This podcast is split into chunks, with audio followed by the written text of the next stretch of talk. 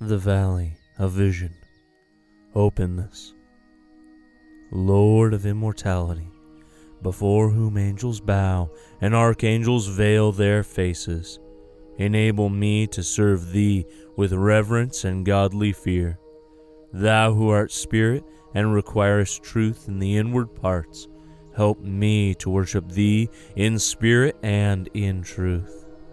Thou who art righteous, let me not harbor sin in my heart, or indulge a worldly temper, or seek satisfaction in things that perish.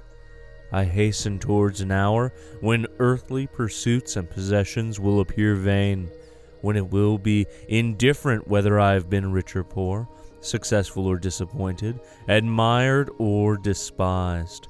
But it will be of eternal moment that I have mourned for sin, hungered and thirsted after righteousness, loved the Lord Jesus in sincerity, gloried in his cross. May these objects engross my chief solicitude.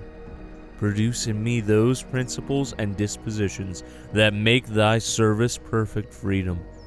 Expel from my mind all sinful fear and shame, so that with firmness and courage I may confess the Redeemer before men Go forth with him bearing his reproach. Be zealous with his knowledge. Be filled with his wisdom. Walk with his circumspection. Ask counsel of him in all things. Repair to the scriptures for his orders. Stay my mind on his peace, knowing that nothing can befall me without his permission, appointment, and administration.